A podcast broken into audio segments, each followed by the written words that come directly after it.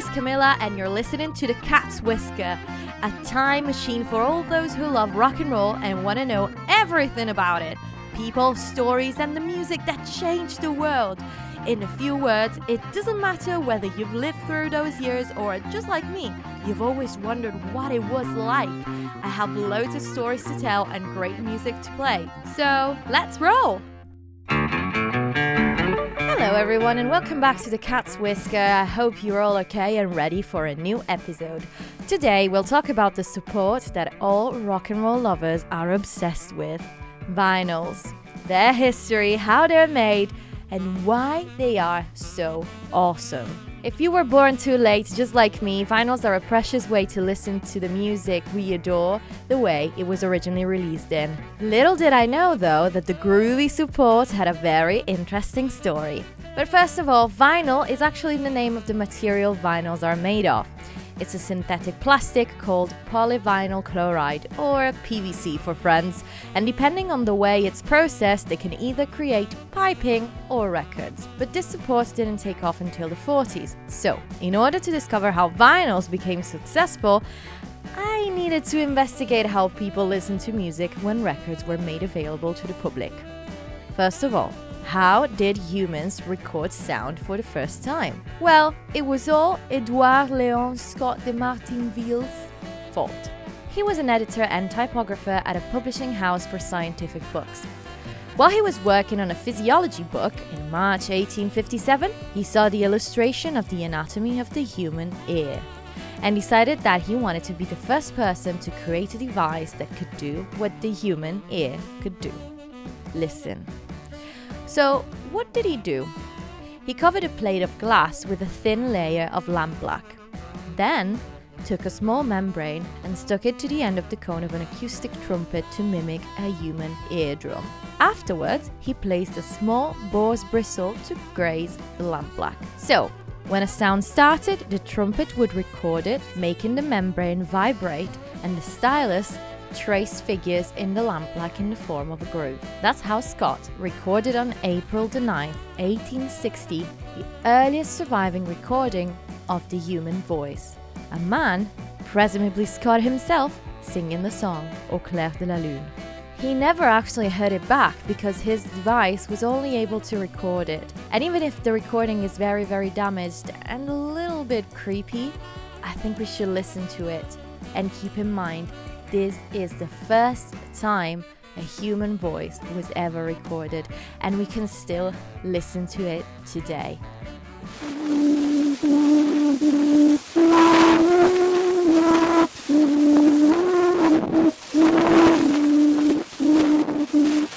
One of the most famous people who contributed to the way we listen to music today is certainly Thomas Edison. It was the winter of 1877 when he invented the phonograph. He was first inspired by telegraph repeaters and tried to use paper tape and wax as a support to record the grooves. But then, the revelation a piece of tinfoil wrapped around a grooved metal cylinder, then when rotated, would leave dents in the tinfoil. This kinda worked, but it seemed very rudimental and not sophisticated enough to be sold. Interestingly enough, though, Edison's phonograph was a step towards the modern way to reproduce music. If the first attempt made by Scott less than 20 years before could only record music but not play it back, Edison's device was able to both record and reproduce the sound. This idea was then improved and trademarketed as the graphophone by Alexander Graham Bell of the Volta Laboratory. It used a lateral recording system, where the stylus was zigzagging. After years away from the project, as soon as the graphophone started being sold, Edison had a little FOMO and decided that that could have been an interesting project to work on after all. And that's how, a year after, he comes out with his perfected phonograph. He wasn't bitter at all. It used all wax cylinders, which is not a very well known alternative to the disc. But when they came out, I want to say that for at least 10 years, they were a big rival to the actual discs. They were, I mean, you guessed it, cylinders that once put in a cylinder phonograph played back music. They were usually cut at a speed of 120 revolutions per minute. That would fit a three minute recording. usually of songs or funny monologues. That's why they were used a lot in Nickelodeons at the beginning. To be able to accommodate the cylinder on the phonograph without damaging it, the circumference of the two ends of the cylinder were slightly different. The wax they were made of, though, was pretty soft, and because of this, they would wear out after they had been played a few dozen times. But when there were no grooves left, the smooth surface could be used for new recordings. I mean, that's actually a cool thing about cylinders, and the cylinder phonograph was usually sold with recording devices. But what made the disc prevail, although it could only be used to play back music, was the fact that discs were a lot cheaper. And that's what German Emil Berliner, in the same years, had opted for when he developed his gramophone. Discs were made of wax or zinc, then cut with acid to create a playable groove. So, he really was the man we need to thank for the idea behind vinyls. Something interesting happened in March 1900, though, that really made everyone think that cylinders could actually win the battle. The Lambert Company of Chicago started producing cylinders made of celluloid, which was the first version of hard plastic. And this was proper revolutionary because they wouldn't break when dropped, but most of all, they could be played thousands of times without wearing out. Also, it often happened that cylinders were dyed different colors because that was supposed to reduce surface noise. This changed everything because both discs and cylinders now were only playback devices. But it was undeniable that the quality of discs was just better. That's why in 1912 Columbia Records decided to stop producing cylinder records, and Edison at the same time developed the expensive but high fidelity diamond disc, played with a diamond stylus. This was also the time when the standard record speed was set to 78 RPM. And that's how many of these changes became a standard. First of all, making vinyls more available also made the way people recorded music different. If before musicians had to literally be inside the horn to make sure their sound was captured, when in the 20s musicians started using microphones and electronic recording systems, everything became easier to hear. But it wasn't until 1926 that a pure moment of serendipity happened when Mr. Walter Simon developed a cheap substance able to bond metal and rubber together for the BF Goodrich Company. And that's how a chemistry professor invented vinyl.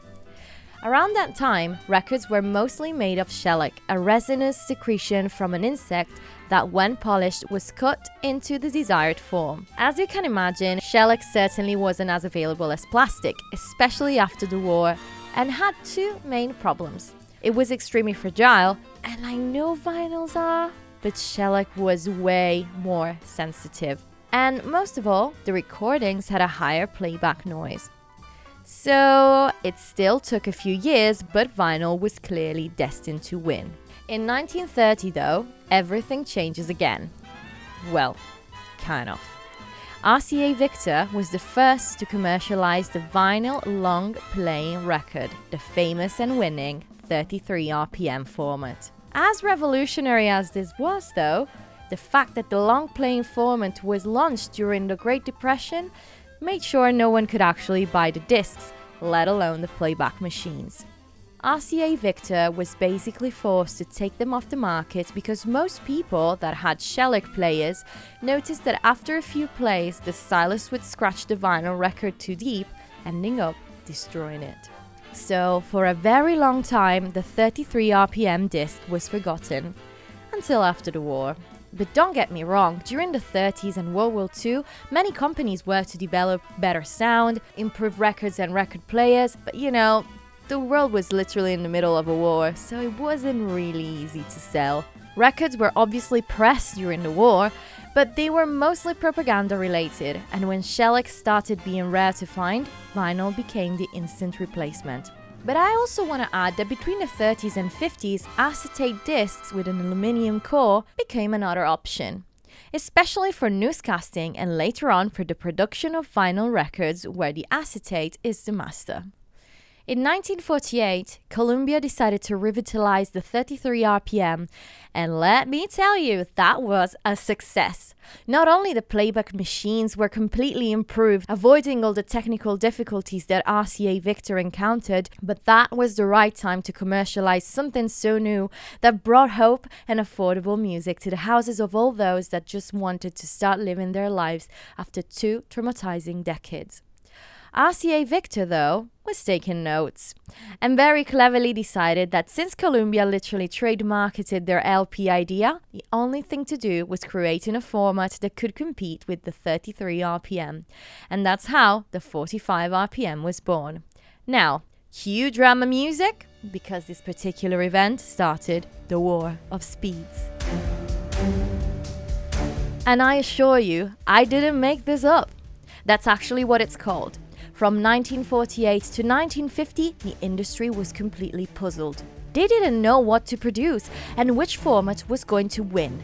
So I already know that you know how this ends, but let's pretend it's 1948 again. So here are our contestants. The 78 RPM. This is the oldie but goldie, a record format that was probably in the back of every music shop because it was popular once, but only because it was the only format available. It all started with a very interesting calculation that I wouldn't be able to make on my own, so I'll read it from Victrola.com. The speed was generated on the modern engine at the time. Large 3600 RPM engines would operate with 46 teeth gears. As the Shellac records were mass produced, these engines would run at a speed of 3600 divided by 4, or roughly 78.2 RPM. Thus, this was the speed it needed to be played to hear the audio appropriately.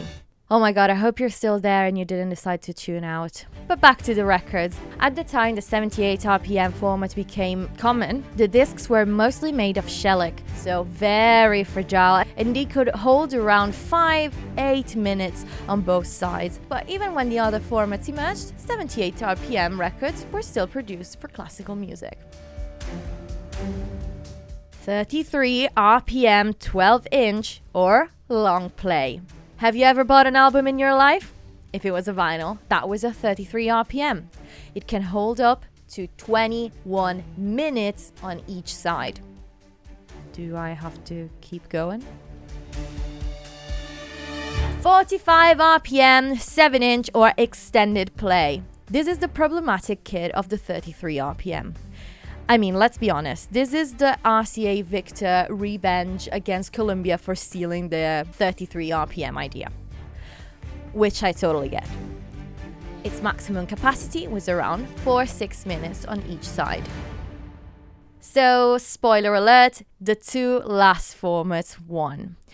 And really changed the music industry that even now that things are released digitally is ruled by albums or singles. And when everything was established, one question remains How are vinyls made? Well, since I'm absolutely useless with mechanical stuff, I'll read you what I found in an interesting article from Your Sound Matters by Mark Henschel. The flat discs are made from an aluminium core, which is first sanded down to a smooth finish. The discs are then placed in a conveyor belt ready to be coated in a nitrocellulose lacquer. Once it get dry, it will thicken. That's what she said. At the moment of recording, the studio will have a special device called disc cutting lathe. The master is placed onto it and secured. Next, a microscope and cutter are moved to the disc's outer edge, ready to perform a test cut. The microscope is used to assess the test groove for any issues. Once happy, the engineer will begin recording, allowing the lathe to cut a continuous groove using a sapphire tipped cutter. To create vinyl records from the master record, it will be necessary to first create the stamper. The master will be washed and then sprayed with tin chloride and liquid silver and a duller metal that stiffens the disc. The next step is called electroplating. It simply involves immersing the silver plated disc into a liquid tank of dissolved nickel. When immersed, the nickel is fused to the silver surface by an electrical charge. Once the nickel sets into the grooves, the disc is removed from the tank and the metal layer is removed from the original lacquer disc, becoming the stamper used to press new records. An optical centering punch will make a hole in the center of the record and the labels are punched over it. Then the pressing happens. Polyvinyl chloride pellets are poured into a hopper that feeds the material into an extruder that condenses them into small puck shape that is commonly called biscuit. The biscuit and labels are then moved to the press where 100 tons of pressure is applied at a very high temperature to melt and mold the biscuit into a new vinyl record. And there you go, you have your new record. So, thank you again, Mark Henschel from Your Sound Matters. You really helped me sound smart. And even now, that vinyls are not the main way to listen to music anymore. I'm just really happy that people still decide to buy vinyls. I'm not an expert, so I can't really tell you if scientifically the sound of a vinyl is better than the sound of a CD or an MP3. But let me tell you, there's nothing like being able to put your disc on record player and putting that stylus on the grooves. And then turning the side after 20 minutes because that always makes the music relevant. The fact that you have to take care of it, because even if music is the only form of art that you can't really see, I love to think that those grooves in that vinyl are a little part of its representation and will be forever. Thank you for listening to this episode. I hope you found this story interesting. I love discovering how things that I take for granted were made and the history behind them because it could have gone one or two ways. But I'm so glad that 33 and 45 RPMs were the winning ones. Do you prefer albums or do you prefer singles? Do you own a lot of vinyls? Let me know and remember to follow me at the Cat's Whisker podcast on Instagram and the Cat's Whisker on TikTok, where I post a lot of extra content regarding rock and roll, the 60s and 50s, and sometimes I actually play covers of the songs that I play on the podcast or just rock and roll songs. I'll see you next time for a very, very special episode. Ciao!